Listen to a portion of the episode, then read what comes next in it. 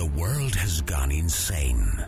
Cosplayers rule the conventions, gamers dominate the tabletop, and the internet. Sci fi subjugates the movies, and fantasy rules the bookstore with an iron fist. Only one group can bring order to this unruly mob.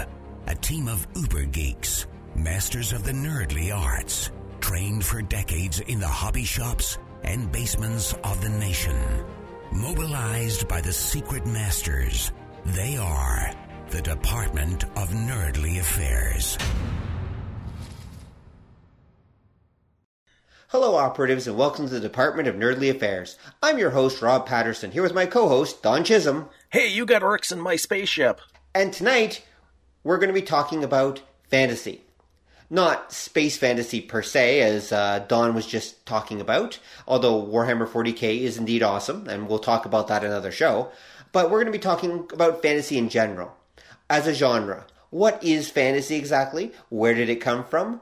What's it doing? You know, what does it like to do on Friday nights? We're going to find out. Um, and maybe even where it's going someday. It's probably going to go to college, but it's still trying to decide what to do with its life.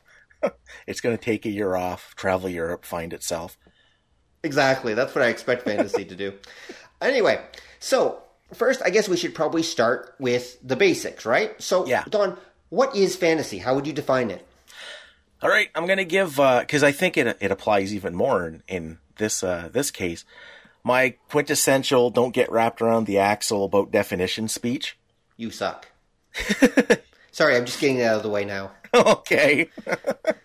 so, well, and I say that because there, there's, there's always fantasy's one of them things. There's always a big, huge debate. I always defined it as: is there a wizard and a guy with a sword in it? Yep, it's fantasy.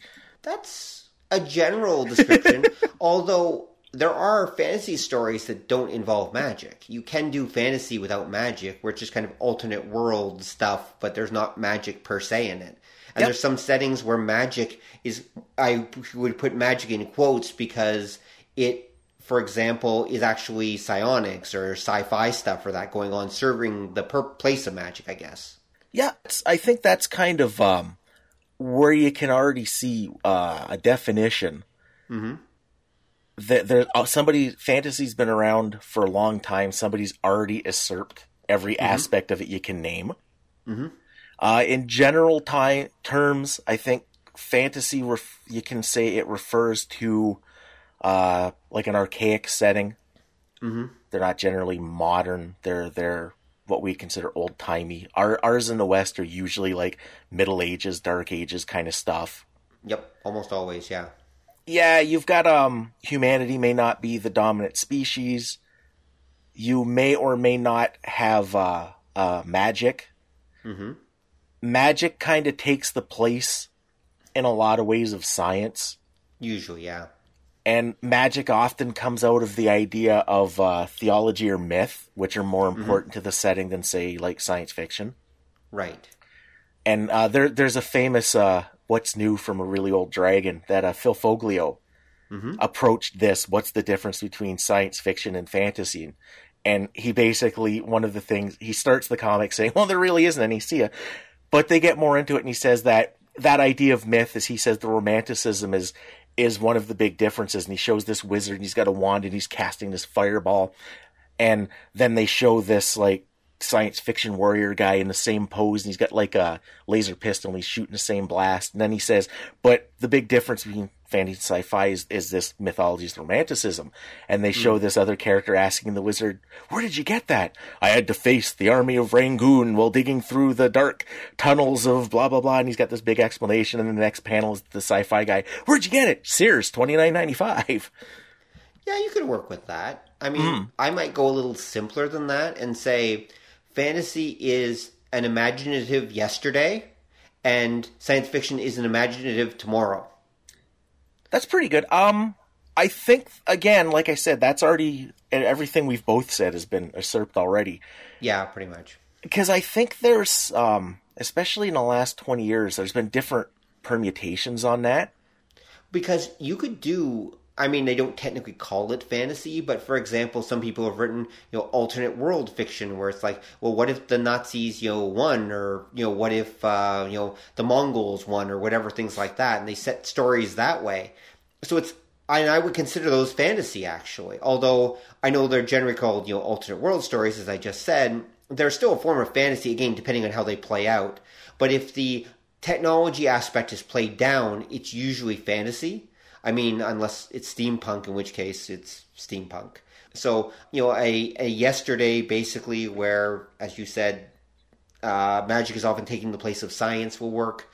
But some post apocalyptic stuff, I would argue, is still fantasy as well, mostly because, again, the technology's disappeared, right? The technology is being replaced by something else or is very limited at best. Or I would even say it's presented differently. True because you've already mentioned Warhammer 40,000. Yep, that's true. And I would consider that a proper uh, fantasy setting over a sci-fi setting. Yes, I would and, agree. And it's because there's technology, but it's presented as magic. It's it's the the idea is that tens of thousands of years ago humanity lost the the ability to understand it, but it was mm. advanced enough that the technology perpetuates itself Right. So you have it all like there's there's in the original Rogue Trader book there's a, a mm-hmm. little section about activating a robot. Right. Thou shalt striketh twice the rune marked on. If the iron beast does not animate it, prayers and venerations to the machine god are said. And it's it's technology, but again, it's presented as fantasy. Hmm. And even just the little bit we've we've discussed here, that idea of fantasy as a term mm-hmm. has a lot of connotations because when you say fantasy, most people think sword and sorcery. Yeah, pretty much. Which I think is what we're gonna gonna work with here, but fantasy generally can mean anything that's not real. So if the Nazis win World War II and we're all goose stepping in the streets now, that's properly fantasy, but it's not yeah. what we would apply that term to. Right, right. Yeah. I agree. So most people when they think of fantasy, when they hear the word fantasy, they're thinking of Tolkien slash D and D for the most part. I mean, yeah. that's that's fantasy for and variants thereof. That's what fantasy is for most people as a commonly understood genre. That's it, basically. Yeah, I, th- I think um, what we can do because I had five types of fantasy. Okay, well, let's go into that. Otherwise, we're just here in the weeds, basically arguing yeah. back and forth over really tiny stuff, and our audience is probably already bored to tears. So let's get into your uh, definitions. Let's do this. Yeah, um, I think I'd start with um, that ties into our what we said before. The first kind of fantasy I would say is historical fantasy. Mm-hmm. Which okay, is, how would you define it? It's basically where you take some kind of olden times mm-hmm. and you present an unreal story mm-hmm. but with the laws of olden times, and you can do it where, uh, say, it would be ancient Greece, mm-hmm. and it's more or less a straight up story set in ancient Greece with characters that never existed. Right. Okay. Or you could do an ancient Greece story that takes place in in in ancient Greece, but where the myth and all of that and the, the prevalent philosophies of the day are real. Yes. Wouldn't that be the difference between what's commonly referred to as high fantasy and low fantasy? It kind it kind of is because there's a weird caveat because high and low fantasy are basically what I'd say are the next categories. Okay, okay, got it. Um, but okay, that's definitely historical fantasy, which can be played as real realistic historical fantasy, basically, or you know more fantastical historical fantasy. Yeah. Okay, that definitely works. Yeah, I can totally see that, and I think most people would agree with that. Yeah, because typical like fantasy fantasy mm-hmm. usually takes place not in our proper history, but in kind of um, an, pseudo history. Yeah. So a lot of what we um, we consider fantasy in the West uh, draws from, like I said, it'll be like medieval Europe is the mm-hmm. template, mm-hmm. but it's it's not the yeah. same countries or anything. Um, you go to the East, mm-hmm. a lot of like Eastern sword and sorcery fantasy is basically set in like feudal China, but it's not feudal China. It borrows a lot of the trappings of it. Yes, yeah, pretty much, yeah. And it's because again, it's it's it's like you were saying, fantasy is this past that didn't happen, so that's where our minds go, and we'll usually start from something familiar. Right. And that's generally done because, like, the less you make the audience's imagination work, the better. I know that sounds um, wrong, but that's actually kind of how it works in real uh, writing and creating fantasy settings and stuff. Everyone wants to create their original fantasy setting, but the truth is, what the audience wants is a setting that's easy to understand. Yeah. And guess what? That's the real setting for the most part, or what their conception of real history or the real setting was. Yeah. So that's why it's generally best for most, and this is what most writers do, is to just take quote unquote medieval Europe and then you put this little spin on it, and the spin is the focus. The audience will already understand the medieval Europe concept, and we just put the spin on it, and we're good to go. Yeah, because we said that a few episodes ago. When you write, if you're writing the fantastical, it's generally accepted that you add one fantastic element to what the audience already knows. And and that's it. And you can do a lot more because if you use like a, a generic fantasy setting, everybody already knows what wizards are, and there's going to be a dragon and probably dungeons and stuff like that. So you've already cribbed in a bunch of the extra effects. Exactly, and it lets you add one more extra thing on top of that to kind of customize your generic fantasy setting. Yep. And you don't have to actually explain what a generic fantasy setting is. You don't even have to explain magic in a fantasy setting anymore. Yeah. It's just if it's a fantasy setting, orcs, dwarves, magic, dragons, like just like you said. Yep. And then that's where you get the idea of high and low. High fantasy is basically it's Tolkien. Yep. Low fantasy is Conan. Okay. Um, I guess yeah, I guess that works. I guess that works as a definition. I mean, I have seen some stuff, and this has been more common in the last decade or so, but I've seen it before. What, what I would call really high fantasy. Uh-huh. Like there's stuff where it's about you know gods fighting each other and stuff like that. Yeah. and I think that's another level beyond Tolkien. I think that that would be high fantasy, but very very high fantasy. It it is, and this is one of the tricky things. Is high fantasy uh, one of the biggest def- differences between high and low is high fantasy is epic. Right. It's the top of the food chain. It's the kings, the queens, the the empires. Low fantasy is typically more personal. Right. Okay. It's the individual adventurer.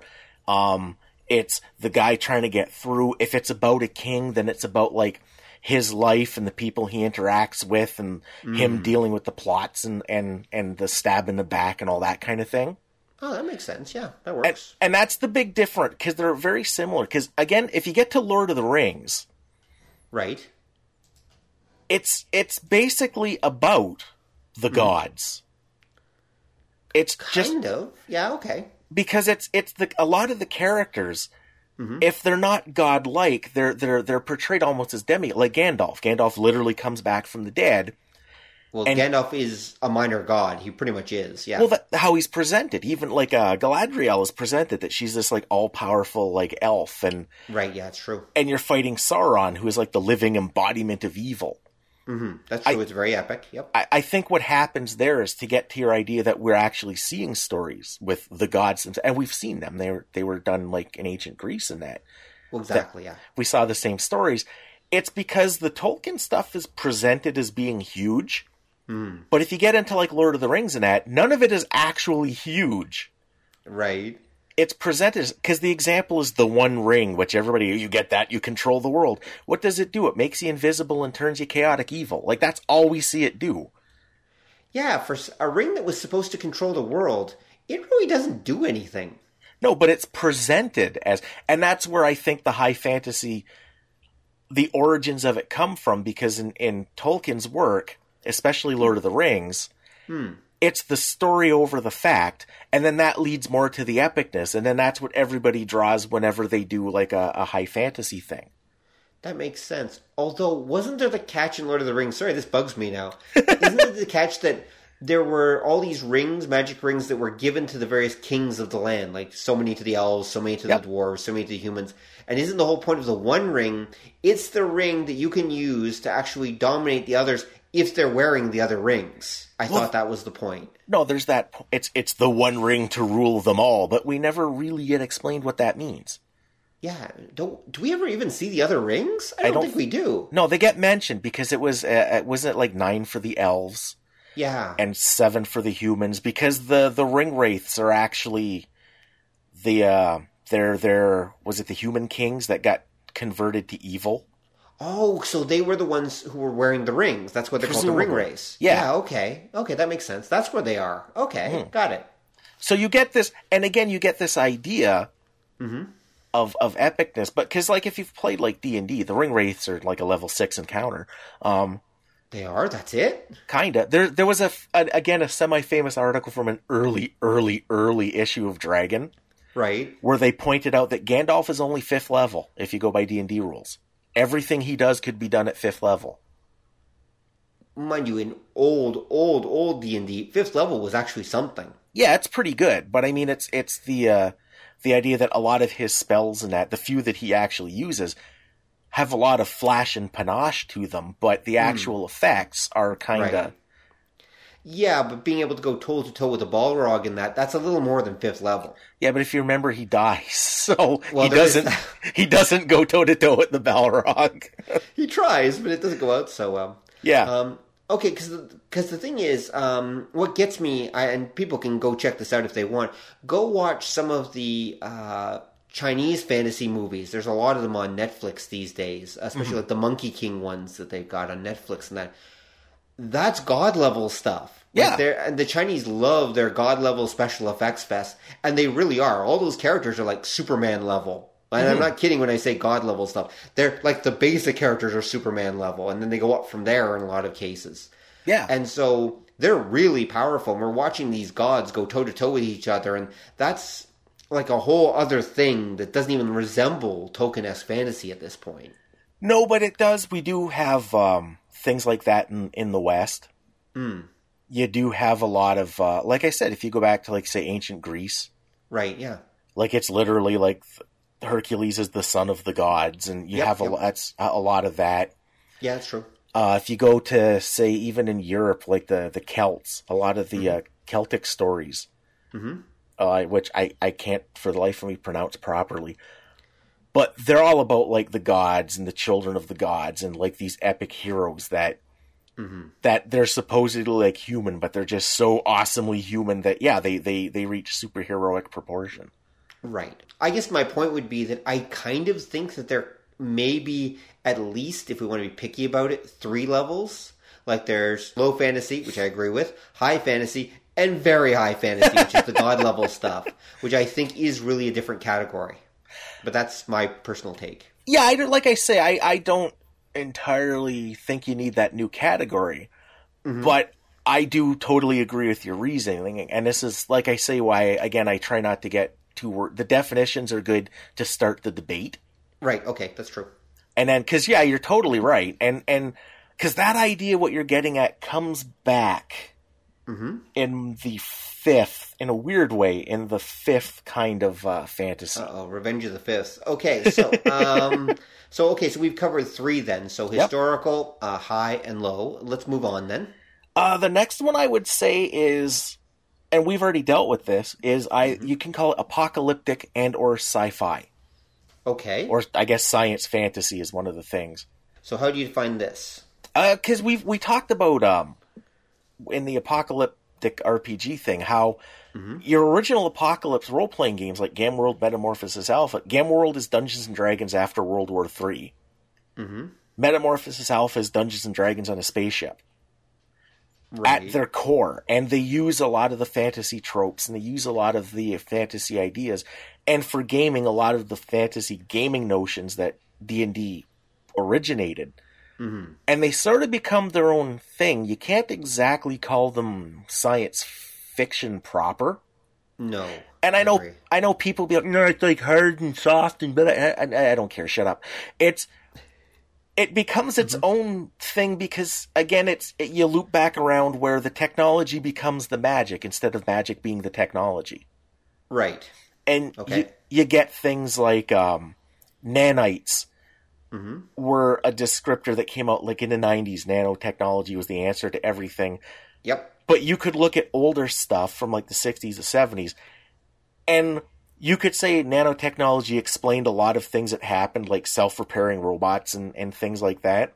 Mm-hmm. Even if it was never mentioned at that time, because Yeah. it's filling that magical niche. Right. It's it the technology become because magic is the one thing. It's the caveat that you can add to any of these categories. Right. Do you have a lot of it or a little of it? And what magic typically is, it's a force that people can control, Mm-hmm. but they never totally understand. Okay. So the key is that they don't understand it. Not completely, and that's and that's why you'll get things like um, there can always be some weird effect. Now, I've seen people piss and moan that that's why science fiction is superior to fantasy because it's got like rules that are solid and are adhered to right up until they aren't. See nanotechnology, Hmm. but a good fantasy story takes that into account. Right. That there's always something to the magic that it's beyond us. It's our technology we can control in, in sci-fi. Right. Even if it's like a self-aware Dyson sphere that, that we, we built, we, we still have some kind of control or relatability to it. Whereas mm-hmm. magic, there's always going to be it. It's a power we draw from some mysterious source, and we may know the principles of drawing that power, but not mm-hmm. fully understand the source. At what point then does magic just turn into another form of technology? It again, I would say this is a good reason why it pays to not get hung up on it because it can go back and forth either way, Mhm. and it can go back and forth in the same setting. It can go my my my definition Right. that I use, and it's easy. It's like I said, it's just magic is something that we control, but don't necessarily fully understand. Right. And a lot of technology can broach that because there's all kind like you get into that, let's say with superhero stuff Mhm. That we've discussed how technology in a superhero setting is weird because a lot of it's unique, Mhm. and a lot of it is because there's some kind of accident that the, the hero builds the one super suit but can't figure out how to build more because you know that was when the lightning bolt came through the window and hit chemical X and that blah blah blah. Yeah.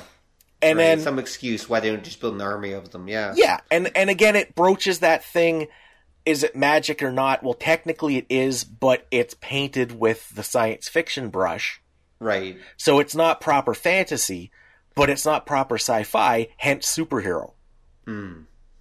Okay. I would, uh, yeah, I would agree with that. Yeah, I think most superpowers fall under that category. Yeah, Mm-hmm. one form or another. They're ultimately usually magic spells under one form or another. So that's for your fantasy setting. There's going to be magic, Right. and it's a, a question of is there a lot of it or is there a little of it, and then that's that you can apply that to any of the categories. Right. And so I assume then you would consider Star Wars to be science fantasy. It would come under this category as well. No, Star Wars is science fiction. Uh, mind blown. Okay, why? Well, just because cause everybody says it, but there's the Force. There is, but the Force is kind of painted as theology, okay. and I think theology, it's it's a separate thing story wise from magic. But Because- magic settings have clerics all the time who are doing magic stuff. There have been whole novels written about cleric people doing magic stuff. Witch doctors, shamans, that's also theology. It is, but then again, there's also going to be like the wizard that memorizes the formula and stuff in there somewhere. Not always. Not always. You could do you could do stuff about you could do a fantasy novel about clerics and it would still be fantasy. Yeah, you can, but again, it's how it's presented. How can I explain this? I, I was gonna say because I'm sorry, dude, I can't agree at all. Oh, I the, can- oh, the, the way the force is presented in Star Wars is 110 percent magic. It's No, not it's actually I can I can make us both sad and win the argument. okay. Go for it. No, it's totally science fiction because it's midichlorians.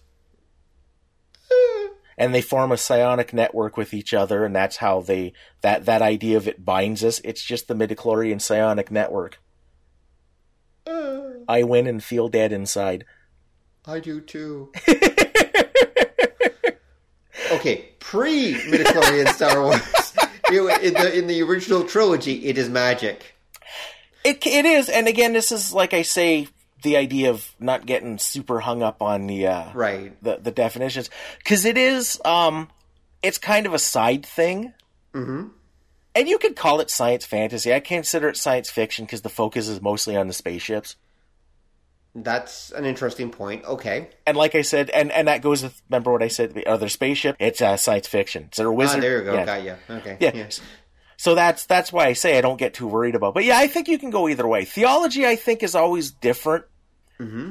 because again, magic is always an absolute, Right. and theology always, almost always, has a weird veneer to it that you don't know if it's an absolute or not. And that Depends on the setting and the god we're talking about. yeah, and that's why I think it kind of it can bridge that gap depending on how you present it.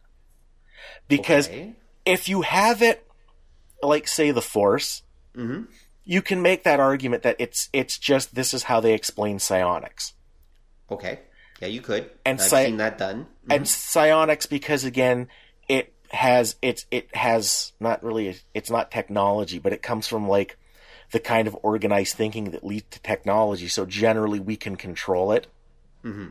to some degree it can be like it's it's it's magic dressed up as science fiction but it ultimately is Right. but again if you dress it up like that i think it leans more that way and if you disagree it's fine it doesn't make a huge diff mm-hmm. but there's that like vagueness about it Right. and that's where like the theology comes in that the philosophy behind it is is is it like really this mythical force or is it just what we're calling a manifestation of mind power Okay, but one could argue that in many fantasy settings, that's all the um, that's all quote unquote magic is. Like in most Asian like wuxia stuff, and that that's all it is there too. I mean, that's where the force comes from, right? Yep. He's, he's he's he's borrowing it from Taoism and the whole you know you're taking control over the chi energies that run through all things in the universe, including your body. So you control the chi in your body to do magical effects and things like that, or to jump over stuff and to run on walls and stuff, whatever and heal yourself. Meanwhile, you can also combine your chi with the energies around you, the natural energies to like cast a like fireball or something. no I that's mean, that's all real ninjas can do that well, yeah, of course. but besides that, I mean, but that's you know that's where the force comes from. Really, it's just George Lucas borrowing like you know Asian style uh, magic is really what it is. Yep, and I think that's again where you uh, when you get to uh, this becomes an issue with historical fantasy. That, and this is where I think the idea of theology being something a little different comes from because religions are generally can they're real. Whether or not you believe in, in the theology or not, or if there's a higher power or not, Okay. this religion exists. Mm-hmm. And this is where I said you can do like a historical fantasy where if you have magic mm-hmm. and it, it comes from the gods, that it's it's this religion, it's the, the, the standard fantasy cleric. Mm-hmm. There's all kinds of ways of presenting that, even if it's real. And a lot of that comes up into the idea of how do you want to present the the religions of the setting. Right. And because if you're doing a historical one and they're real religions, mm-hmm. there's a lot. I don't want to say baggage, but baggage that that's connected to that. that's true. Because again, this is something that's considered real. Like so, there are Taoists. Mm-hmm. Oh yeah. They And- still exist. There's lots of them. Yeah, and and so that that's a thing, and that's a, a philosophy, and that has weight because there's people that that believe in that. Right. Try as like fans might, there are no Jedi. It breaks my heart, but I'll admit there are no Jedi except in Australia, where you can put it on the census if you want. You can put whatever you want on the census. It doesn't mean it's going to get like counted. Eh, Well, that's true. Um, I think UK has that too. It's actually you can write in Jedi if you want. It's yeah, like, because okay, most countries for religion and the census they have other and a blank. right. Okay, that's true. Well, technically, on, in a legal perspective, they are Jedi. They just have no magic powers. that we know of. Dun dun dun. um, this is where you and I would, I say, again, differ a tiny bit. I would say that it depends on what role uh, the religion and theology that plays in the story. Right. Especially when we're dealing with fantasy settings and you know made up religions and such. If the religion, you know, whatever, the cleric is just there to cast healing spells and you know mumble some pious words every now and then and preach about you know love your brother or whatever or whatever, um, or kill everything if they're a cleric of an evil god. Um, then I would argue that that's really just a you know a fancy magic user. They're not really acting as a uh, element of the religion, not truly in the story. Now, but if the religion aspect, the social aspect of the religion, and the cultural aspect does play a role in the story and does play a major role in the setting, at that point, I think it is different. I would agree Yeah. with you on that. I think that it is one of those things where it depends on how it's presented and what its role is in the story. Okay? So sometimes I think theology can be different, but I don't think it always is. Sometimes I think it's just another word for magic user. They just call them clerics instead. Yeah, I think you're right. I think what I would say the the the difference is uh, the idea of magic. Right? Like I said, we don't generally understand what it is. We we can manipulate it, but there's always that sense of mystery. Yes, yeah, definitely. Whereas theology, there's always like a god or a principle. So the cleric, like you know, makes an inclination to Pelor, and Pelor grants him the power. Whereas like the wizard uses signs and gestures to gather ambient energy from wherever and and fire that off as a spell. Yeah, well, Doctor Strange is summoning the hoary hosts of Hoggoth and everything else. I mean, Yeah. he's calling on what are supposed to be gods. Like, so by your definition, that would technically make him a cleric, not a uh, magic user. Yep, and it kind of broaches another one of the weird problems you get with like fantasy theology. Mhm. Is if the gods are tangible entities, Which they sometimes are. yeah, is it technically still fantasy, or have you moved into something different because they're not a divine principle; they're just an all like more powerful being, and then that's runs you into Star Trek territory. Very quickly, yeah, that's true. Mm-hmm. Um, and then you have to start proving to the gods what love is, and by kissing Abraham Lincoln and everything else. I know. Uh, we haven't gotten to make that joke in a while. No, we haven't. You're welcome, sure Jack. we- we- yeah, we, we made that joke, I'm sure, in a couple early episodes, didn't we? yeah. Um, I, I vaguely remember. Anyway, there we go. Flashback. All right, so um, that's true. Although it's perfectly reasonable. I mean, even in Christian theology and many other religions have the idea of you know the God manifested as flesh. You know, so there's a great omnipotent being, but either sends down one of its uh, children or a manifestation of itself or whatever to basically you know communicate and interact with mankind. I mean, so you can have a God uh, entity that actually interacts with the people, but still have an actual god there. You can, but it's not the same as like having the prime divine deity show up in like your living room and say, "Hi, how you doing?" Well, that's true. Because if Um, if that happens, now faith is useless. That's true. You don't have faith anymore because you literally know it to be true. Yeah, now it's science and religion falls apart. That's one way to look at it. Because now it's just another king. It's just another social or spiritual level, and you're you have actual proof it exists. You don't need faith. Mhm. Well, unless, as Terry Pratchett would probably point out, those gods do need your faith actually to, to exist. That they're they're existing based on your faith. Yep, that's that's how it usually is. Uh, when you look at uh, a lot of like, well, okay, I'll take us to the fifth category, Uh oh. which I would say is urban fantasy, Okay. which But is I thought that was uh, you know hot kick-ass babes and werewolves. Yeah, kind of is. What you tend to see mm-hmm. more and more nowadays, in the last say I'd say like twenty years, is mm-hmm. that you come back around where you take all of the uh, the the tropes of fantasy mm-hmm. and you move them into the modern world. Yes, yeah, that would be urban fantasy, definitely. And I think that's why that becomes its own thing because one of the things that you'll see to explain, okay, why are all the ancient gods like active now? Is because that that principle. This is how you can fudge it for science fiction too. That they need followers because it's somehow that devotion that powers them, and the more followers, the more powerful they are. mm. Yeah, that makes sense. There was a really, really good Abelard Snazz story about that. Okay. I have no idea who that is, but you can tell me. Well, the man with the double decker dome. It's from uh, 2000 AD, Okay. the British comic magazine. He's this like genius character, but his plans always go awry. Okay. And he ends up trapped in this interdimensional void at one point where he meets the ancient gods. hmm And he gets this brilliant idea that he can rebrand them. Okay. So they help use what little power they have left to bring him back to like the modern day, and he rebrands them to get them new followers. Mhm. So Apollo becomes like the god of like disco, and Okay. the one I remember was Mars becomes the god of pinball machines. Because this is an old Right. story. This is kind of like Yeah. early, like 1980s. 1970s. Set late, yeah, late 70s, early 80s. So video Right, games yeah, obviously. but video games too. And then it gets out of hand because the gods bring back their old ways. And there's a scene where um, a bunch of Mars's followers are sacrificing a dude so they can get like a free play. And there's this speech, O Mars, of God of the blinking lights and flashing bumpers, grant us a free play that we may continue on in your glories. They're m- murdering this guy.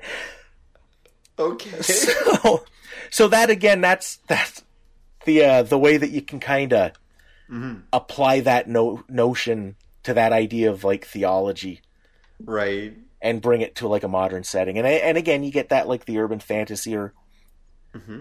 And then a lot of urban fantasy to um to deal with the magic thing.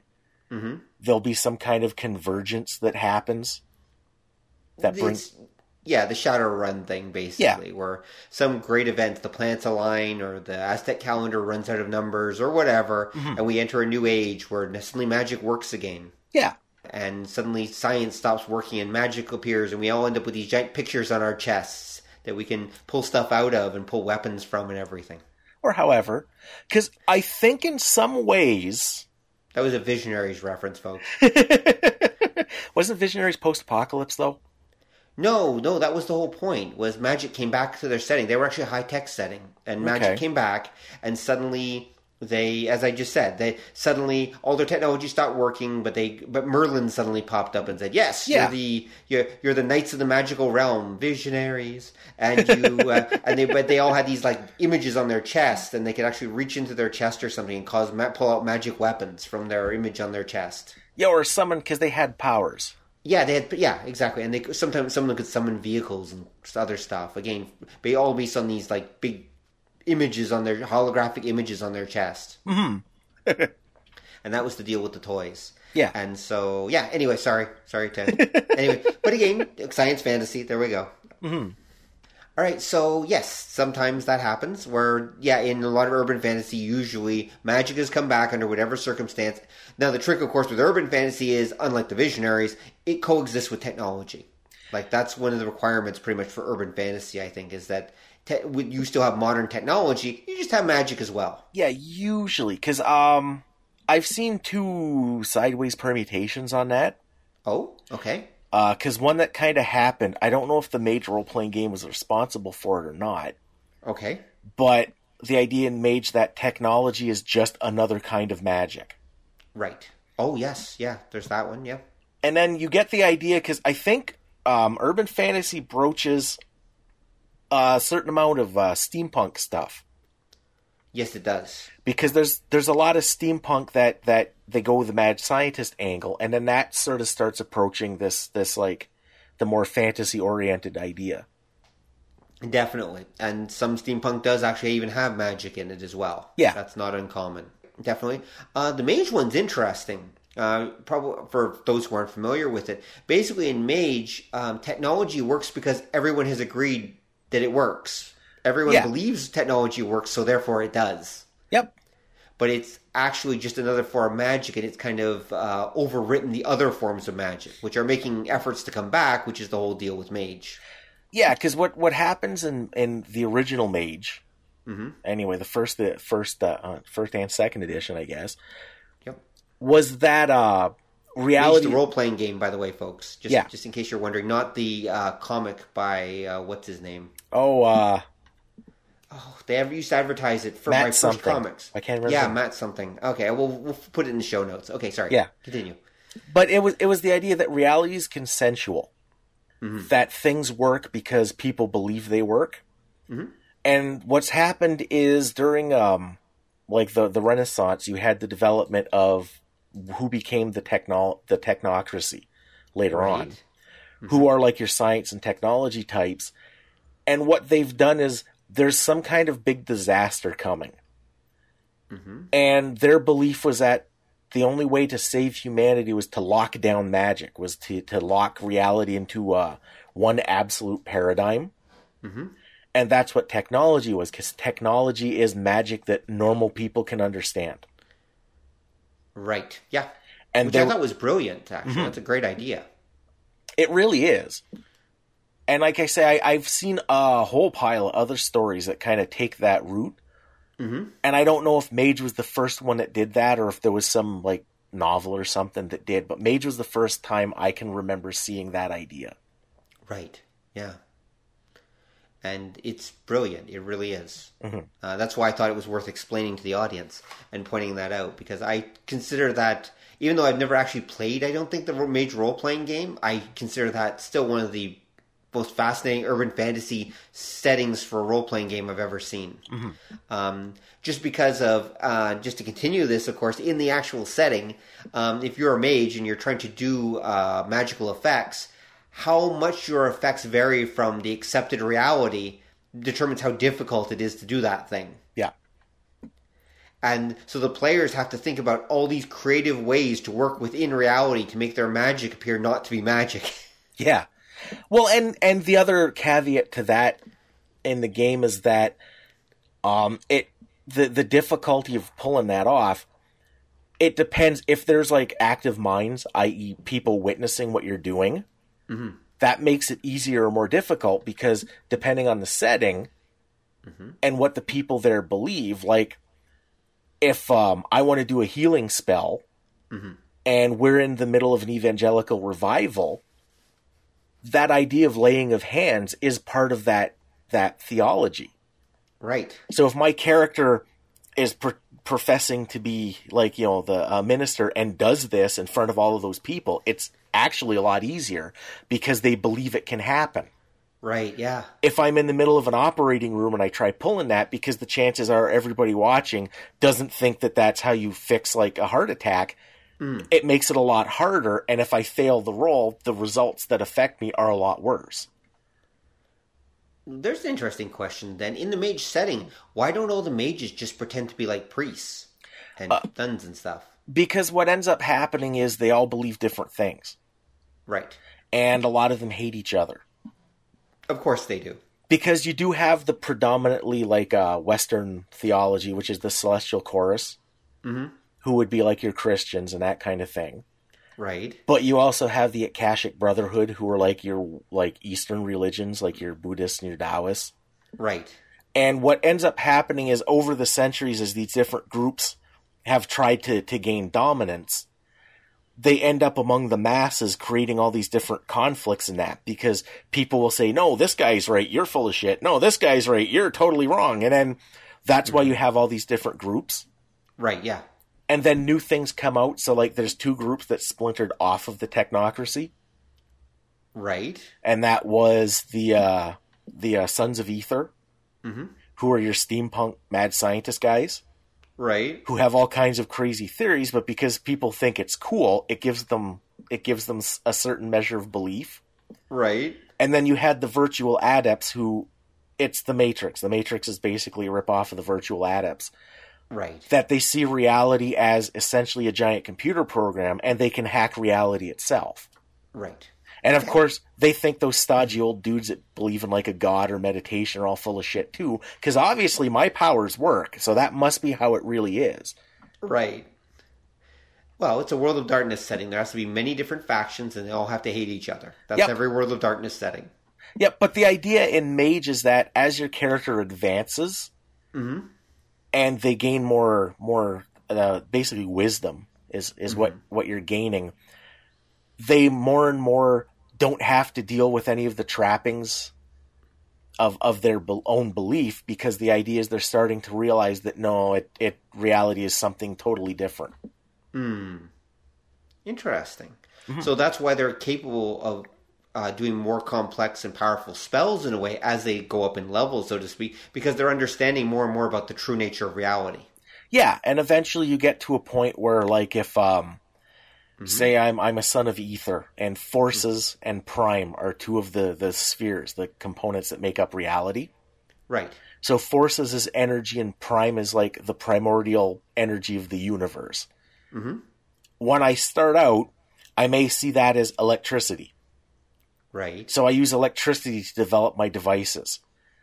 I gain a little more enlightenment. I realize that electricity is just a manifestation of the unified field theory, Mm-hmm. and I can build my devices that they just gather ambient energy from like the universe like around me. Mhm. It may be cosmic rays, it may be, be life energy. There's all kinds of different ways you look at it, but then I start realizing that there's some higher form that electricity is just a part of. Right. So basically, when you first start out, you got to have batteries for everything and plug it in. Yeah. So once you get high enough levels, you're like, I can tap into the unified field theory, and suddenly everything doesn't need batteries anymore, but you can still produce the same effects. Yeah, and then if my my my level gets high enough through playing, mm-hmm. I don't even need that because I realize that energy is just the myth, matter and energy are all the same thing, and now I don't need to power anything. I build at all. Right. Yeah. You don't need to build anything at that point, do you? You basically are still likely to. Uh, I mean, you could just cast spells at that point. You're free of it, aren't you? It depends because what ends up happening, two things in Mage.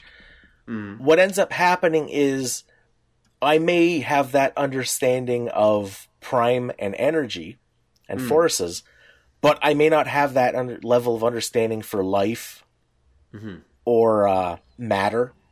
Okay. So the idea is I still need to say, like, build my clone cyborg attack dog.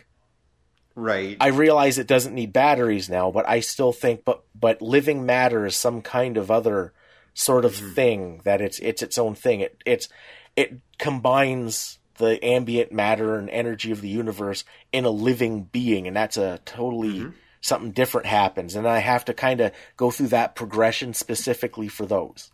right. Okay. I can see how that could work.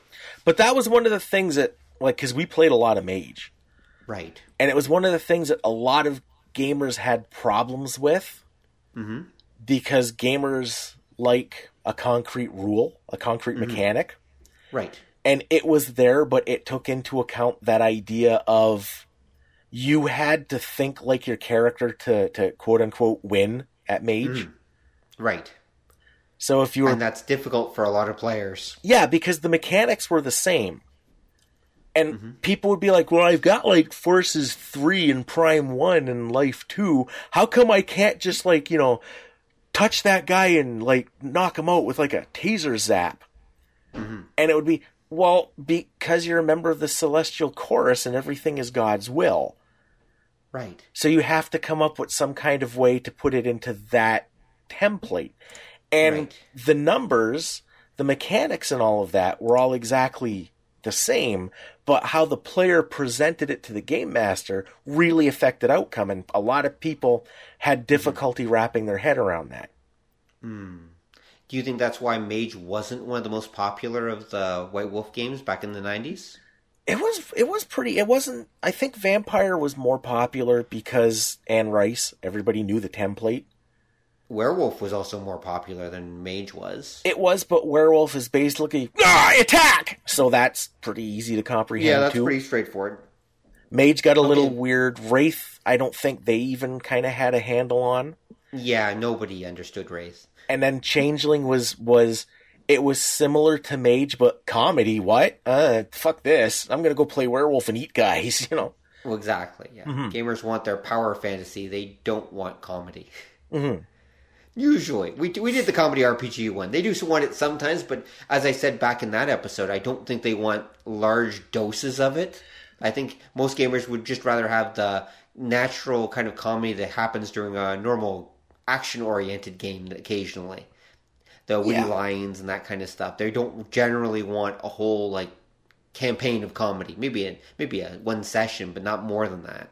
Well, not just that, but there's also the idea that comedy's tough, and and this was It is. when you got to Mage is a good example of, of drama's tough too, mm-hmm. because to be a player to participate in the game, you had to have kind of a higher level of of of writer ability than a lot of games. Mm, yeah. I Like see that. like D and D is pretty much it's all straightforward. It's all given to you. If you're not like a fantastic writer or you're not like terrifically inventive at making up characters, the mechanics are there enough that they can kind of help you along. hmm But when you get into like like Mage, when you get into like some of the more like story oriented games that are out now, hmm it puts a lot more onus on the players themselves, and I think that's something that people either have to get used to or it might not be something they want. They want something a little more traditional game where Right. this is my goal, this is how I achieve it, not we sit around making funny voices, you know. No, I can totally see that. Mm-hmm. Yeah.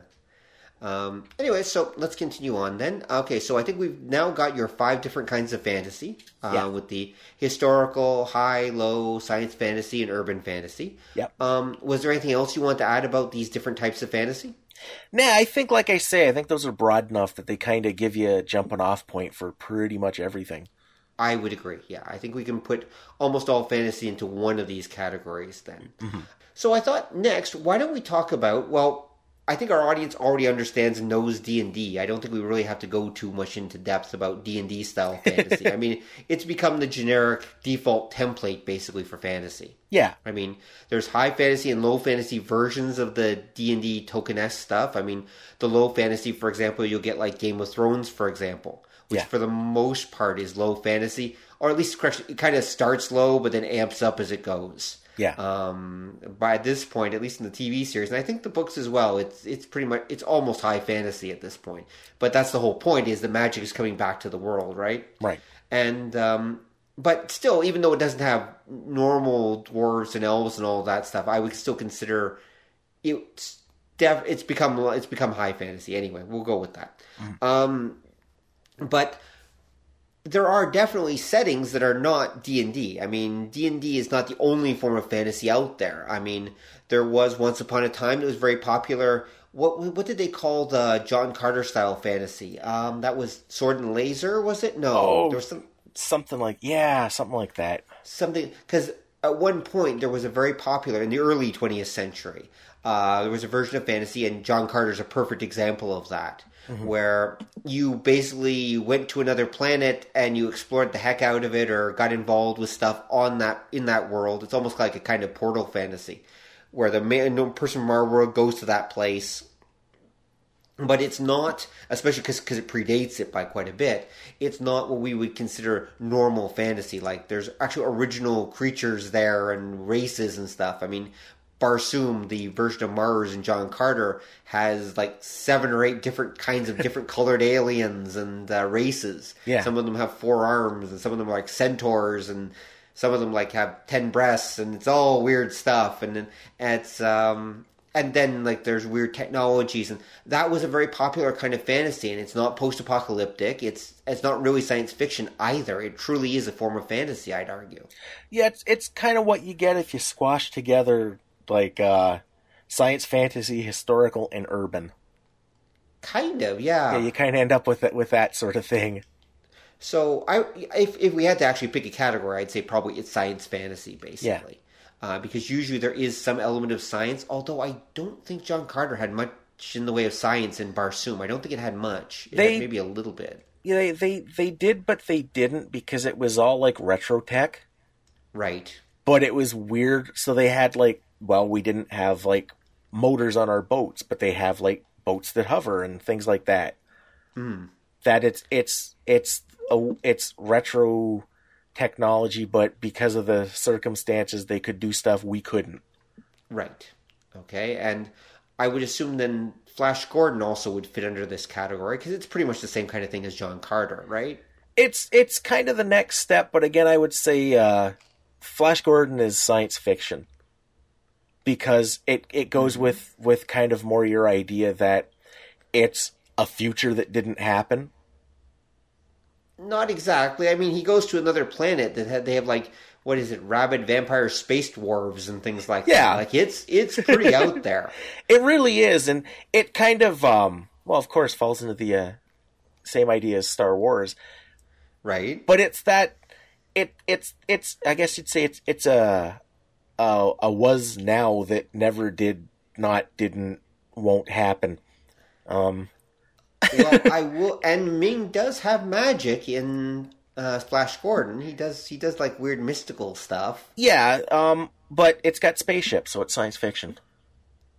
Okay, well, we want to go with that. We want to go with that definition, I suppose. Because Um, because again, like you're right, that could definitely be like straight up fantasy because it definitely Hmm. comes from from that whole fantasy that John Carter line of thinking. Right. And and like I say, this is why it's it's not necessarily good to worry about the the specifics of the nomenclature. right. But I do think, yeah, you do definitely have a case that Flash Gordon. I think in a lot of ways it's uh, like an early superhero story.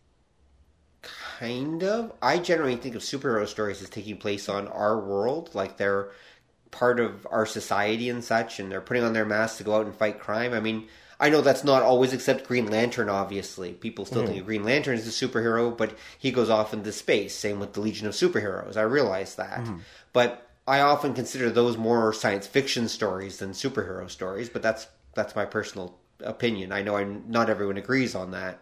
Yeah, because it's it's that idea of uh, like we said, between fantasy and science fiction, you tend to get that superhero thing, Right. and like we said, the superhero thing tends to be about the the extreme action, the extreme deeds, Hmm, true. and that's kind of where like like the the Flash Gordon thing, all of the uh, the pulp sci-fi heroes, because the superheroes came out of that pulp tradition.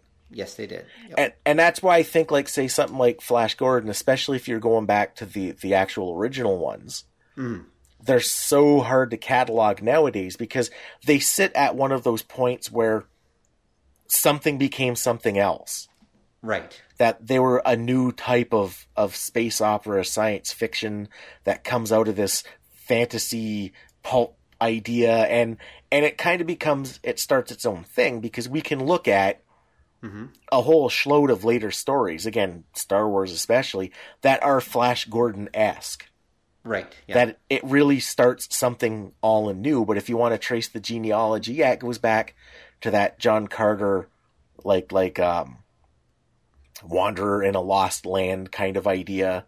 Mhm. And then that comes kind of from the old like like fantasy stories, and yeah, there's a whole. But I Oh think yeah. Yeah, Right. um, and we can go back way farther than that. But uh, okay, Mm-hmm. why don't we take things in a slightly different direction then? Um, so, do you have some favorite like fantasy stories or games? Do we do you want to discuss games, or do you want to go, just talk about fantasy the genre in general? I think they kind of tie in. Like, I like the idea of like discussing, say, role playing games because a game gives you like more tangible things because it has to have rules and a definite setting. Uh, that's true. Things are very clear in a game, but I can think of a few non non game settings that work too. But okay, let's let's work with game settings for now. Okay. Well, we can so we can start there and then see where it goes. Exactly. All right. So, do you have any besides Mage? Obviously, do you have any other favorite fantasy game settings? I have a little list here. Surprise. um, some of them are, are, are sort of odd. I'll I'll get the obvious one out of the way right away. Right? Warhammer. Why Warhammer? Warhammer for us around here was kind of, I guess, the first low fantasy role playing game we'd ever uh, we'd ever played. Mm-hmm. Because again, war it's very visceral. It's very, I want to say, down to earth and and and dirty. Because that's the game where like you don't pick your starting occupation, you roll, and guys will be like, "I'm a rat catcher," you know. Yeah, yeah. So and and it was it was that idea that it was and it was again it's a British game and it it the background, the setting, the feel corresponds a lot more solidly to historic medieval Europe. Mm, okay. And people don't realize it's a science fiction game. Wait, it's a science fiction game? Technically, yes. Why? Warhammer has the idea of chaos. Mm-hmm. And chaos is evil and it makes you into a mutant, and there are gods of chaos. Right? Well, people don't realize, I don't know if this is still canon, because Warhammer's gone through like a bajillion different versions over the years. Yeah, of course. But the Warhammer Fantasy world, at each of the poles is a warp gate Right. that the ancient Slann, who were these super advanced beings that were frogs, um, they could use warp gates to travel through space. Right. That they were like uh, like created wormholes. And if you've played forty thousand, we're here forty thousand. Warp space was psychoreactive. Right. That it would absorb the thoughts and ideas of, of of sentient beings, and they would actually affect the fabric of warp space. Mm-hmm. And over the the centuries, they absorb, and this is where like the chaos gods come from. Mm-hmm. Like Khorne is the physical manifestation of hate and anger. Right. You know, Slaanesh is like the is, is like selfishness and depravity. Um, there there's there's a bunch uh, a different. Those are the, the the big ones everybody knows. Nurgle is is kind of like uh, misplaced loyalty, I guess. right. Uh, is like the the god of secrets and and is about you know like the things we keep to ourselves and keep hidden and dark hidden truths and that.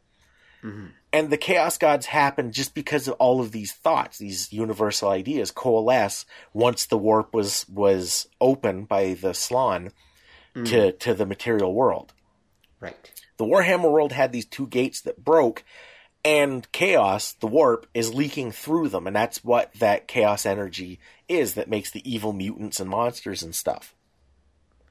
Wow, that is probably one of the best thought through like of the D and D style fantasy settings I've ever heard or seen. Mm-hmm. I have to say, It really really is. is. And, and and it has so many like neat weird twists because you have this high concept that's way in the background because it's all about your character starving to death in the streets of Middenheim because he can't catch enough rats to to collect his bounty and stuff like that.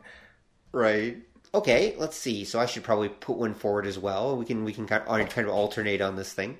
My taste in fantasy, I should start. I think I might have mentioned this before, but I probably should definitely. I'm not a huge fantasy fan. Uh, I'm one of those odd people that I've always wanted to like fantasy more than I actually do. Okay. Okay, at least fantasy as it's traditionally presented, and that's that's there's the key. Actually, the the uh, D and D style fantasy setting, I think is okay. I think it's like fine and everything, but it doesn't really. Uh, how can I put this? It doesn't quite work for me. Maybe because I like my stuff a little more like romantic. I guess in some ways. I mean, I do. I've played Warhammer Fantasy and I've enjoyed it. Um, I've you know played D and D and I've enjoyed it too. I mean, I've had fun with it, but never. It's never really you know s- spoken to me on a deep level. Okay, so my fantasy games that I tend to like, um, maybe it's, again that's a setting thing. Usually are the more like Asian or Asian esque fantasy. Okay, so that's why. uh, So, so for example, um, one fantasy setting that I'm very fond of is the Weapons of the Gods one that we've mentioned before on the uh, show. Uh, the Weapons of the Gods setting, which is a wuxia style fantasy uh, setting, which I really enjoyed the heck out of because again, it's different. Like it's it's more about you know characters that are like larger than life, more action packed. You know, it, it's kind of one of those. I guess you could say it really kind of straddles the line between the superhero stuff and the fantasy stuff. Right. So if you had to ask me what kind of fantasy I like, I guess the answer would be, and this come up, came up earlier, obviously, the high fantasy, or maybe what I would call the very high fantasy level in some ways.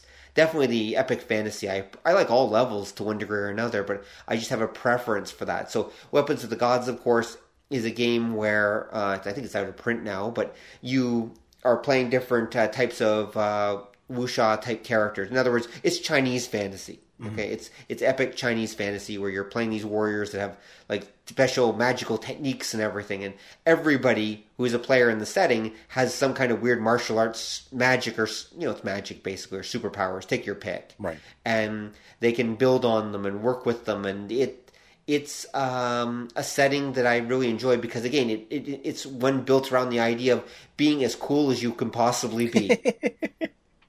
Like you literally get points for being as cool as you can possibly for doing cool and interesting things. The system is literally designed to reward you for that, mm-hmm.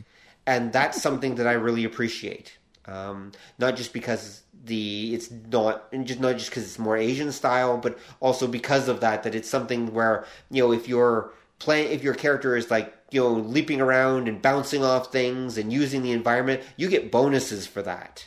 I mean, it's encouraged in Weapons of the Gods, and that's something that I like. I like a, a one that encourages you know the the player to interact with their environment, and it makes the whole thing more real in some ways and more lively. And so that's why I would say Weapons of the Gods might be my number one fantasy role playing game. Um, and it kind of ties in with my with my number two, which I might as well say now as well because they're very similar to each other. Um, is Exalted, which is Exalted is basically an attempt. They both came out around the same time. People are probably more familiar with Exalted than Weapons of the Gods. Exalted is basically that kind of thing merged with Western fantasy. Is the best way to describe it. It's a hybrid between the wuxia um, over the top uh, action role action role playing and the Western style stuff. So you have characters that are more what we would understand is the Western style characters, but it's mixed with the wuxia action and ever action adventure style. Plus, the exalted setting is actually I find it quite interesting. The idea with exalted is basically that the characters are all the descendants of gods to one degree or another. That's why they're called, exalteds. Um, And so you've got all these characters that have inherited some god blood, and to one degree or another, they're learning how to control that god blood depending on what you know strain of god blood they've got and how they use it can produce all kinds of different effects and so I find that a fascinating idea. I like the idea of uh, the you know, the magic again is kind of explained in the setting. Well, it's magic 'cause, you know there are gods and such, but most of the old gods were killed. The actual gods, I think, in Exalted are mostly gone, but their descendants are still around, and they've mixed with humans and such. And so that's where all these why all these people can like you know run on rooftops and uh, jump you know jump for 50 meters and things like that. It's because they've got god blood in them, so it allows for these larger than life um, Japanese high Asian style battles that uh, again you'll see in like Chinese movies and such, which are very lively and very interesting. And again, I'm a little more super heroic, so yeah, that's what works for me. Okay, because yeah, Exalted is it's kind of covers a, a bunch of different things. Because if anybody's never seen it, the idea is that there were originally three groups of gods that people are aware of because they add more later on, Yep, yep, yep. and two of those groups, the the one group, the the the Dragon Blood, teamed up with who are the Brainiacs? The guys that teamed up with them. Because there's the Solar Exalts, there's the Dragon Blood, and there's the like there's the uh, Dragon Blood's the Earth one. Yeah. they're basically yeah. So oh, what do they call them? Ah, I'm blanking on it. Yeah, I'll look. me too. Because what the what the story was is the Solars were in control, and Right. the dragons overthrew them because they thought the Solars were assholes, and they kind of were. Yeah, And the other guys, the the Brainiac guys, who I can't remember, kind of helped the dragons. They have their own agenda, but they helped. are you talking about the Lunar Exalted? yeah, that's them. Yep. That they helped out and they killed off the Solar. But what's been happening is there's been Solar exalted, the people with with their their powers that are starting to pop up in the kingdom, and nobody's exactly sure why. Right. Yeah. Yep. Definitely. And then when it goes on, you find out there were other types because there were the Abyssals, Yep. There's the Abyssals. There's the Sidereal. There's the, actually the um, Autochthonians. Yep. Yep. uh, Which is the Alchemo Exalted, and there's also the Inferno Exalted, which are Yeah. basically like the demon guys. And there's some other ones too. yeah, And um, so yeah, the exalted and the exalted setting itself, I always found, was interesting. They say that the world itself is supposed to be like huge. It's like someone basically built a planet on top of like a Jupiter-sized world. Mm-hmm. Like the world is supposed to be so big that you can have whole massive epic campaigns and never influence like the stuff going on in the other parts of the world at all. That that was kind they kind of did that on purpose, but the setting is massive. Yeah. And so the idea being you can do anything with it, really. That almost any kind of story could be happening somewhere in this massive setting is the idea. And it also may or may not tie into the world of darkness. Right, I've heard that, yeah. Because it might be the past of the world of darkness, or it might be the future, because there's a lot of ideas that tie in. Hmm. That doesn't surprise me. Well, again, it's another White Wolf game. Yeah. Yeah, yeah, and it was it was their attempt to kind of merge, you know, the anime that was popular in the late '90s, early 2000s, uh, some like Ninja Scroll and um, some of the other, you know, high high level anime stuff that was popular with fantasy and uh, you know uh, the Monkey King and all this other, Yeah. you know, they were it was kind of bring all these different elements together to a really high action packed godlike fantasy setting and it's a heck of a lot of fun it really is i mean I, exalted is one one of my yeah i would say favorite fantasy settings Yeah, because I got to go too. You mentioned uh, Weapons of the Gods. yep That's probably the most philosophical role playing game ever written. i've never heard it described that way but okay Well, because when you make your character, you're not just like, I pick these powers that. You're picking your character's like philosophy and worldview. Mm, true And that all like ties in with how the game plays. And there's these huge chapters because the, the the basic rule book is gigantic. it's like a phone book yeah Yeah, you, a hardcover phone book. You squash a bug with that, it stays squashed. Um, yep even a cockroach yep. Yeah, and there's like chapters about philosophy and and and beliefs, and it all ties into the game. And it's it's it's yeah, it's kind of it's it's one of those things that would take a little bit to get into, but it would be totally worth it because it is really kind of its own unique sort of game. It is. It absolutely is, and that's one of the reasons I love it. And yes, I would agree with you. It is one of those games that I think. Well, I would say that is would require a little bit of extra work to get into because it's so it's so different. But and I've mentioned this before on the show. Actually, I'm not even sure if it's available anymore because because Weapons of the Gods is out of print as far as I know. Um, but the uh, the first adventure that comes with it which I'm now blanking on the description of. I mentioned the show before. It's absolutely amazing. Mm-hmm. It's it's one of the best tutorial style adventures that I've ever seen. Like mm-hmm. it really is. The the the oh, it's not interesting times. Crap. What's the first? Oh, what's the first one called? Okay, I'll have to look it up. Oh. Hold on a sec. Because the it is amazing. It really is. I highly, highly, highly recommend it. Can't can't recommend it enough.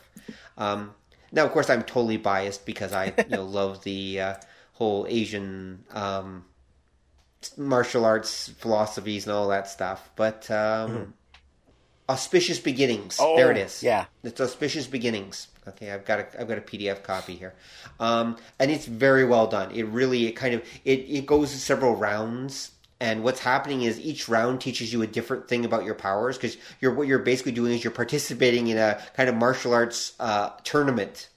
To start, that's how you start. You're players in a martial arts tournament, and you're going through different rounds. And each round, each of the tasks you have to do. Now, it's not fighting tournament, not at 1st It, you have to do these tasks, and they all basically are teaching you how to do use the character's abilities and how they all how it all comes together. And uh, yeah, can't uh, can't recommend it enough. Um, definitely, Weapons of the Gods is yeah. So Weapons of the Gods is probably my favorite. You're as I said, you'll find that my fantasy tastes tend to actually lean towards the Asian style stuff or the higher level fantasy. I mean, I I can I do appreciate uh, the Warhammer fantasy. I played it, enjoyed it. Yeah, that that had some good times with it, but it's not my personal favorite. Okay, And so what's another favorite fantasy setting of yours? Now that we've covered two of them or three, actually.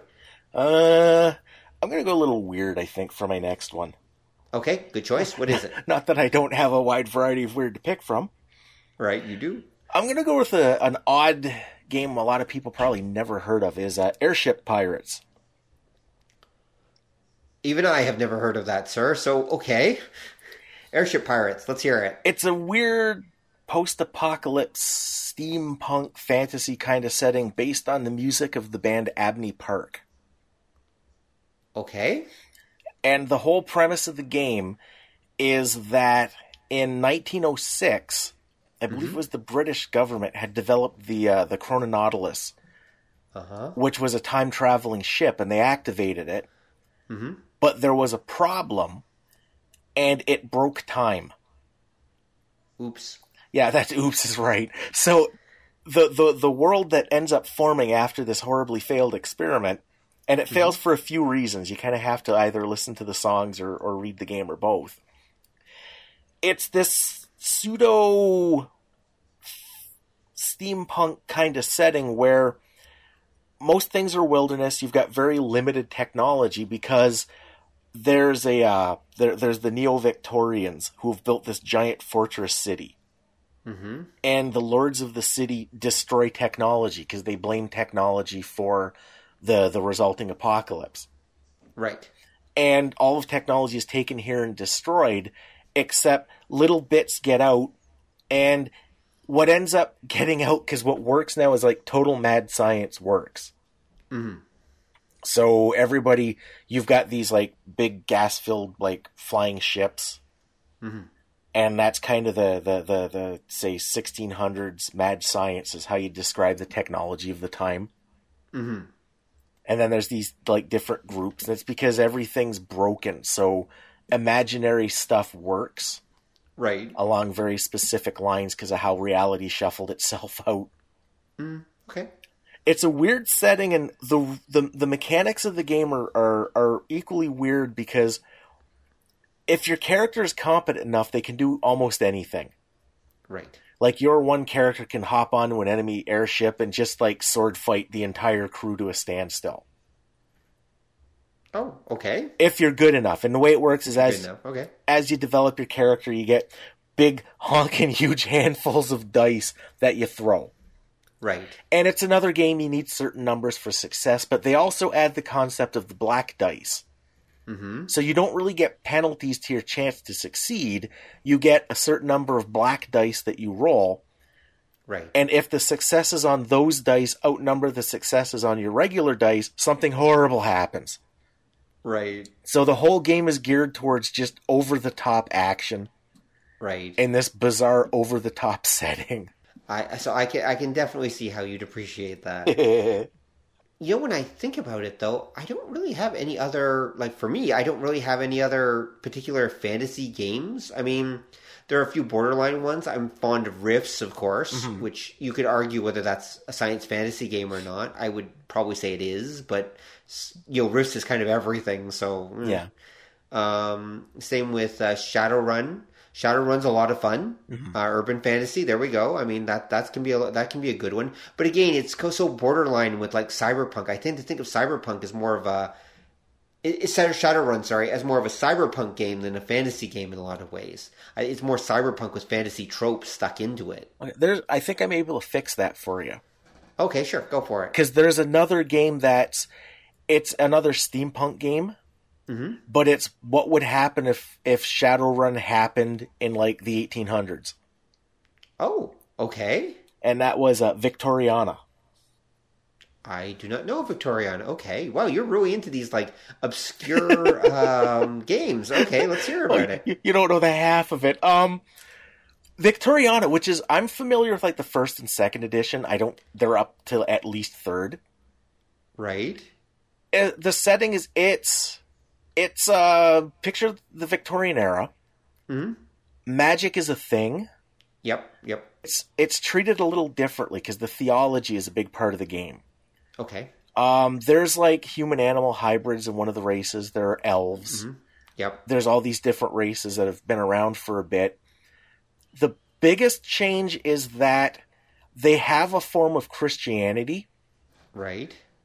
But the, the their equivalent of Jesus wasn't this philosopher who taught peace. He was a Roman centurion. Oh. And Okay. he kind of went uh, he kind of went down the same road but in a more militant fashion hmm and that's a big part of the setting the setting is a little more militaristic than typical steampunk is Right. it's a little more like aggressive a little little touch more angry i guess you'd say Mm. And this is part of why and then there's also like other gods Right. and this is where magic comes from these other like like they're kind of like low powered chaos gods in warhammer Mhm. and they've infiltrated and this is where like the spiritualism of the day and the the secret clubs and that of the day because in real life in the victorian era that those were all big things Oh yeah. in the game they've been kind of usurped by these like evil deities and demonic entities that are trying to take apart society Oh. Okay. So they had Facebook back then. Thank you. Thank you, folks.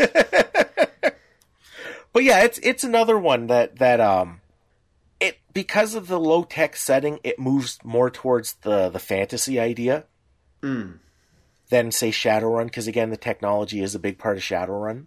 Yeah, yeah, it is. That's why I say that I think it leans very heavily towards cyberpunk, or and with just you know, a- alien with uh, fantasy races, basically. Yeah, and, and Shadowrun the magic again is fairly well understood. Mm. Whereas if you get to Victoriana, it's kind of well understood, but there's always that possibility of evil behind it. Yes. And that gives you that unknown, and that's another thing I think takes it a little closer to a fantasy idea. Okay, so yeah, that it does sound like Victoriana is definitely more. That's definitely the fantasy version of that. Yeah. I, I could definitely buy that. Okay. Beyond that, like I said, I you know I appreciate like D and D and the other settings. I mean, there's a couple fantasy things I've always thought were had some nice touches. Mm-hmm. Like I mean, uh, Rune Quest, of course, the Chaosium fantasy game. Yeah. I always thought was kind of neat for making. I don't know why I've mentioned this before for making elves into plant people. I always Uh-huh. thought that was kind of a nice touch because it it keeps makes them not just humans with long ears, but it really makes them a little bit alien in a way, and I like that. Right. But as far as like role playing fantasy settings go, I don't really think can't really think of that many other ones that really uh, appeal to me that much. Yeah. I mean, because they're mostly just D and D in one form or another with little touches like yeah. like that. Obviously, I mean maybe the Mouse Guard role playing game. That's an interesting one. Yeah, that's a word. I know a guy who's like obsessed with that one. That's not a surprise. It is pretty cool. Like I mean, I've, I've read through the book. I haven't had the chance to actually play it, but I've read through the book, and yeah, that was actually a really well. I read the original comic as well, and it, it's actually very well done. Yeah. Um, for those for those who aren't familiar, think of it as a fantasy medieval fantasy esque setting, except all the players are mice, and so they're the size of mice, except that they have you know they you know really they have clothes and ambidextrous hands and everything like that, and and so and all the monsters are just other animals. yeah, you know what it is? What? It's the mouse version of Bunnies and Burrows. Pretty much, yeah. Except you don't run out of energy doing everything like Bunnies and Burrows apparently does. Yeah, that was the only uh, hang up on that game.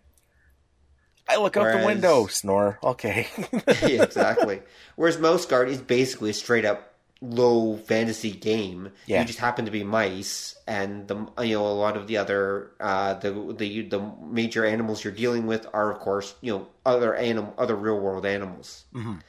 Um, which I thought was a really nice touch. I mean, that's that's it's kind of fun. Yeah. I mean, the- it it it puts a nice spin on it because that's one of the problems I generally have with fantasy, especially Western fantasy. And again, we can talk about this. I know why they do it, but is the fact that pretty much all Western fantasy at this point is just Tolkien and D and D. yeah, I mean, you don't see many other variants. Now, I understand why. We kind of covered it earlier, right? I mean, everyone just kind of auto- automatically understands it, so it's much easier to do D and D with this one twist than it is to actually come up with a fully different fantasy setting, like to come up with an original one. yeah. And I think that's one of the reasons why we don't see them very often.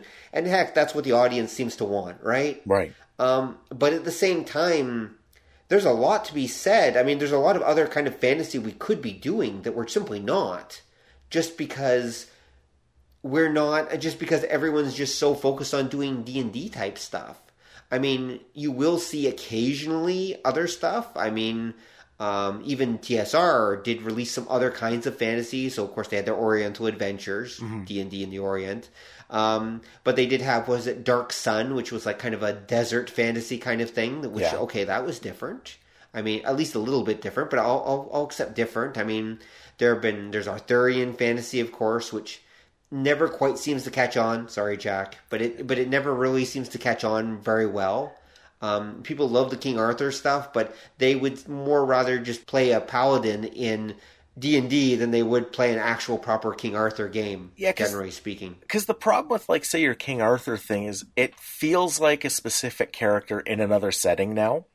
Mm, that's true. Like, it's got the problem that the, the, the, the knightly thing has been done so many times that even if you go back to the original, for most of your audience, it's going to feel like old hat. Yeah, it is. Maybe. I mean, we might be at a point where the night thing has been kind of left uh, uh, pushed to the side so much that maybe for the genera- current generation it won't feel like old hat anymore. Maybe. I mean, I because a lot of them, you know, they probably know who King Arthur is, but I mean, that was an actual genre. I don't know if you realize this. Like even, um, I think it was Sir Arthur Conan Doyle, if I remember right, wrote an actual fantasy series like about knights as well. I mean, there was a there was a thing, or there was a period where people actually wrote like all these night nightly fantasies. Basically, they didn't usually involve a lot of magic. Maybe there was a dragon involved. They were mostly about you know knights going on adventures and stuff. Right. But that was actually a thing at one point, like over a hundred years ago, and obviously inspired largely by the whole Arthurian stuff. Right. And then that kind of just disappeared. Well, like it- the, I, it hasn't been popular for quite a while. It comes back every now and then. Like every couple of years, somebody does like another King Arthur movie or another Knight's Tale or something. But again, I think what you get in the modern era is a lot of people associate that with D and D and they're wait or Tolkien and they're waiting for the orcs. Pretty much, yeah. Mm-hmm. Watching these humans bash on each other, not that interesting. Where they're waiting for that dragon to show up. Yeah, and and that's where you can get like say Game of Thrones is basically that, but with exactly that. just enough of uh, of a touch of the ultra fantastic that it feels different, and then they show tits, which of course is always popular. Absolutely. Yeah. Hmm. No, no, no. I and Game of Thrones is did the tease thing where they basically literally, literally from the beginning of the first book, they were teasing all these the fantasy monsters and such. Yeah. And then it takes them forever. They spoilers, but they do eventually show up, but it takes a while Yeah, for you for you to get them. But you do have them, and that's that that satisfies that itch, I suppose. yeah, because that kind of you can. There's there's. I'm going to bring up another really obscure role playing game here, Okay, sure. a newer one, um, because you can do permutations of the old like say D and D formula. Right. and one that I've recently seen that I kind of got a kick out of was uh, for uh, the D20 D&D. They did the Crushed supplement, Right. which is based on this weird anthro uh, webcomic comedy story, Okay. and they essentially took D&D and D&D'd it up. Okay. How do you D and D up D and D? Well, the main premise of the setting is that certain people are heroes. And you never know if you're a hero or not, like a player character, essentially, Right. until you die. Be- oh. because re- real heroes don't die. You sort of reincarnate naked without all your equipment at this like temple. Right, but but when you know that you were a hero once you reincarnated, Yeah, when you but not until you get killed do you realize. the first time, okay, the first time you die, Yeah. you suddenly discover, oh wait, I'm a hero. and so you got this weird setting with all of these like picture D and D where nobody's really afraid to like get killed, Right. except you kind of are because it hurts and it's a pain in the ass to have to gather up all your stuff again and and and that kind of thing. well, that's where we get into a lot of uh, the lit RPG, which we talked about before, and even a lot of the game style fantasy that's come out. I mean, one of the things that's happened in Japan, I might as well bring this up. One of the things that's happened in Japan with the whole light novel movement, especially in the last five years, they've basically become overwhelmed with fantasy novels, Mm-hmm. most of which are lit RPG about a character or portal fantasy where a character goes to another world or they get go to another computer world, simulation world or whatever. But they're all pretty much character from our world goes somewhere else. Basically, is what they almost all are. Mm-hmm. And I've seen numbers that indicate there are te- the, the Japanese have written tens of thousands of these things Right. like and what we're seeing like there's actually a huge movement right now of uh, these of these light novels because most of them are written as light novels uh, being published over here like there's actually a big light novel movement going on right now and so one of the things that I'm I'm impressed by actually is that a lot of them are like different takes. Now again, these are the best of those tens of thousands of novels. There's Right. the, there's the catch, okay? These are the best of them. Okay, so what's happening is the ones that people are going for are the ones that aren't just generic fantasy world, but have put a decent twist on it. Um, we mentioned, and we were doing the one on shonen manga. We mentioned what is it? I'm a. I've been reincarnated as a slime, or I believe it's called. There's something to that effect. And the, oh no, no, sorry. We mentioned I'm a spider. So what? Yeah. that was the one we mentioned. But there's another one where you're a slime as well. um, I was reading a little bit of that one before, and so. And the one thing I will give them is they're trying some different takes on fantasy settings. Like Right. they're trying different things with fantasy settings than we are here, and I give them I'll give them absolute points on that because they're all all in this competition to see who can come up with with this new novel twist on fantasy that will actually you know get sales basically give them a readership and Yeah. you know possibly get them a, a book contract because they're mostly written for free on websites right Right. and maybe an anime and all that other stuff but you have to come up with something that's really going to catch people's attention Right. you can't just have a normal fantasy setting or situation. And so they're coming up with all these different bizarre ones. Um, I was telling Don before the show about one that partly inspired doing this episode today. There's one called No Game, No Life, which is um, the short version is it's about two shut-in gamers, is a shut-in gamer and his sister basically end up in this other fantasy world, which I found fascinating. There's a there's a book. There might be there probably is a comic. There definitely is a comic. There's an animated version you can find on Crunchyroll if you're curious about it. No game, no life. It's ac- it's actually really addictive. It's kind of interesting.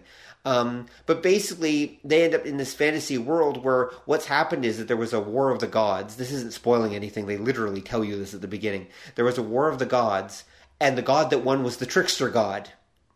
And so, or maybe by letting all the other ones die, who knows, whatever. The key point is the trickster god is obsessed with games and such. And so the trickster god basically rewrote the rules of reality for this other world where what's happening is there's no war, there's no uh, fighting, there's no killing. People aren't allowed to kill each other, uh, people aren't allowed to even steal things from each other. Instead, everyone lives by these 10 rules of the world, 10 rules of reality, basically, because if you're a god, you can rewrite the rules of reality. It doesn't just mean giving people in a setting, you know, magic powers or letting clerics hero people. You can literally play with the rules of reality. And this is something that I very rarely see done. And so that's one of the things that impressed me. And the rules of reality in this case are all designed to basically make people constantly have to play games with each other to accomplish things. And it, so they have to engage in some cor- form of competition or game to do anything in this setting to get other people. So literary wars can be fought in this setting with games of poker, though usually they're slightly bigger, event more eventful games and such. And um, though so and or whatever. But the thing is to accomplish anything. Uh, you have to uh, you have to do you have to play a game with someone and whatever whatever stakes you set on well, those stakes are literally enforced by God after that point, which leads to some entertaining and funny situations. But again, the point is is that even though these rules and everything were all set up basically to facilitate this story, of course, where these gamers from our world end up in that world, and then because they're so good at games, they absolutely kick ass. Most of these light novel stories, they're all power fantasies of one kind or another. Yeah. The point is, is that the author really thought some of this stuff through. Mm-hmm. And so you end up with a fantasy world that's actually quite different than what you would normally see. Right. And that's the type of difference that I like to see. Like I like to see these fantasy settings that are not just thought through. I like I, that's something I love, but are also a different take on fantasy or a different style of fantasy. Yeah, and for for the audience, there's also a seven minute version of uh, No Game No Life. Yes, you can find it No Game No Life in seven minutes on um, YouTube. You can find, Yeah. M- mind you, that focuses on some of the more uh, odd aspects of it, but it's really funny. It's really funny. I saw that first, and then I went and watched the real show. Um, it doesn't really spoil that much, oddly enough. No, It kind of does a little bit, but it but oddly enough, it doesn't spoil that much. The the, the seven minute version. Yeah, I, I, yeah, I, I got a kick out of that. In my world, we have a thing called the Heart of the Cards. You're just playing Yu-Gi-Oh. No, that's exactly. um, oh, it's it's a lot of fun, and um, so anyway, so things like that. I mean, the Japanese, of course, have been doing some of some of the more different fantasy settings. I mean, Naruto, for example, has. Or at least the first half of Naruto has a fairly different fantasy setting. Yeah. Then the setting just kind of disappears for the second half, but whatever. Um, One Piece again has a fairly unique and oddly well thought through fantasy setting. Like really weirdly thought through in, in many ways as it's gone on. He keeps explaining things that you thought you thought oh, that's just some weird fantasy thing, and then you look back and then it's like holy crap, there's a reason for that, and it's it's astounding. I think he mostly just throws weird stuff in and explains it later on. But still, it all works. it all seems to work. So you never know what he's planned and what he hasn't. That's the thing about Oda. Right. And so it's these other types of non D and D fantasy settings that I really do. Uh, I'm really found I'm more pulled to, not just because they're Asian, but just because they're different takes on fantasy. Yeah, I think part of the problem we run into with uh, fantasy proper and coming up with new versions is that, in a mm-hmm. lot of ways, fantasy by definition is based around tradition. That's true. So it's hard to think of essentially a new tradition to base your setting on. Right. Where science fiction has the advantage that we're always inventing something new, and then you can blow that up into however big in whatever setting you want to do. You know, that's a very good point. I hadn't actually thought of that, but I think you're exactly right. I mean, it is more difficult because we can only, with fantasy, we can only really work with what's already there. And I think that's why in the last like decade or two you've seen like the urban fantasy idea. Because that kind of gives you the advantage of both. You can have he's a wizard with a cell phone, and then you can hijinks ensue. Right. Yep. Actually, there's uh, there's another light novel called um, "I'm Trapped in a Fantasy World with My Cell Phone," mm-hmm. Or "I'm in a I'm in a fantasy world with my cell phone," something to that effect, which is about a guy who's accidentally killed, and it's kind of funny. So God's like, "Well, you know, I'm really sorry about this, but I can't send I can't send you back to your own world because you're dead there. Uh-huh. Is it could you know? Do you want to just go to this fantasy setting?" And the guy's like, "Oh, okay." And he's like, "Can I make my phone work in the setting?" It's like, "Okay." So he goes to a fantasy setting with this with his cell phone, and then begins using the knowledge because he can access he he can, he he can call God if he really needs to, but he mostly can he's mostly got all access to the internet and everything. He's basically got access to Wikipedia and the internet, Uh-huh. but he's in a fantasy world. So he's using the knowledge that he's got on this phone to actually change to build a new life and to change the world. Yeah. See that things like that, they're a nice touch, but the setting itself is just really, really, really generic fantasy. I mean, the Japanese have an even more generic version of D and D than we do. That's kind of their default. Yeah. Um, it's a correction. It's the exact same as traditional D and D, except you got cat girls in it. Um, and there's all there's always some weird animal race, usually cat girls. But other than that, because their version of D and D is basically uh, was it the early Final Fantasy games and uh, what's the other one? The one that uh, the Dragon Ball guy did the art for Dragon Quest. Oh, yes, Yeah, but those are basically like D and D. they're D and D. Like- yeah, they're D and D. Japan's version, like like inspiration for D and D was D and D. Like it was Yeah, crazy yeah. popular there. Yep. And as an end result, they they have this generic RPG version of it though. But your average person doesn't know Dungeons and Dragons as a as a tabletop game in Japan as far as I can as far as I know. They only really know fantasy role playing as in the computer game version, like from the Super NES like Dragon Quest and things like that. That to them is fantasy, but it's D&D still. Yeah. Yeah, and I, I think it's the same reason why um, that would be their intro to, to, to Western fantasy, and it's why like here in, in like North America, everybody's idea of Eastern fantasy is the guy with the giant mustache. Your powers are no match for mine. I will kung fu you. Ha! Let's fight because that's the the, Yes the little no. taste that we grew up with. All the Chopsocky movies. for our generation, yes. For the current generation, I would disagree. They're actually more inspired by the anime stuff. Yeah, So they, their their idea of um, of you know Asian fantasy is more like Ninja Scroll, basically. It's here. It's Naruto. It's Naruto. It's Ninja Scroll. It's that kind of stuff. yeah. Um, I, I don't even think most of them even think of One Piece as fantasy. Probably most of them look at it as think of it as like steampunk or something. Yeah, because it But it kind of is. it kind of is. Yeah, One Piece is one of those variants. But I would argue One Piece is still the because of the devil fruit as magical aspect of it. It I would say it leans more towards fantasy, but it yeah, it kind of is steampunk too. Got yeah, you're right. cyborgs. It's got cyborgs. That's true. Then there, but there's and there's steam powered cyborg, or if actually Frank, Franky, if I remember it, is like coke powered. If I remember right, mm-hmm. he's he's working on like uh, carbonated liquids and such. Mm-hmm. Um, so you're right. It does have that stuff. Um, yeah, maybe yeah maybe One Piece is actually more more of a s- steampunk thing. Um, but in the end, really, it's like a superhero battle manga anyway. It's just that's all just background. But whatever Right. thing. I would I actually do prefer non-conventional or non-Tolkien D and D esque fantasy, Right.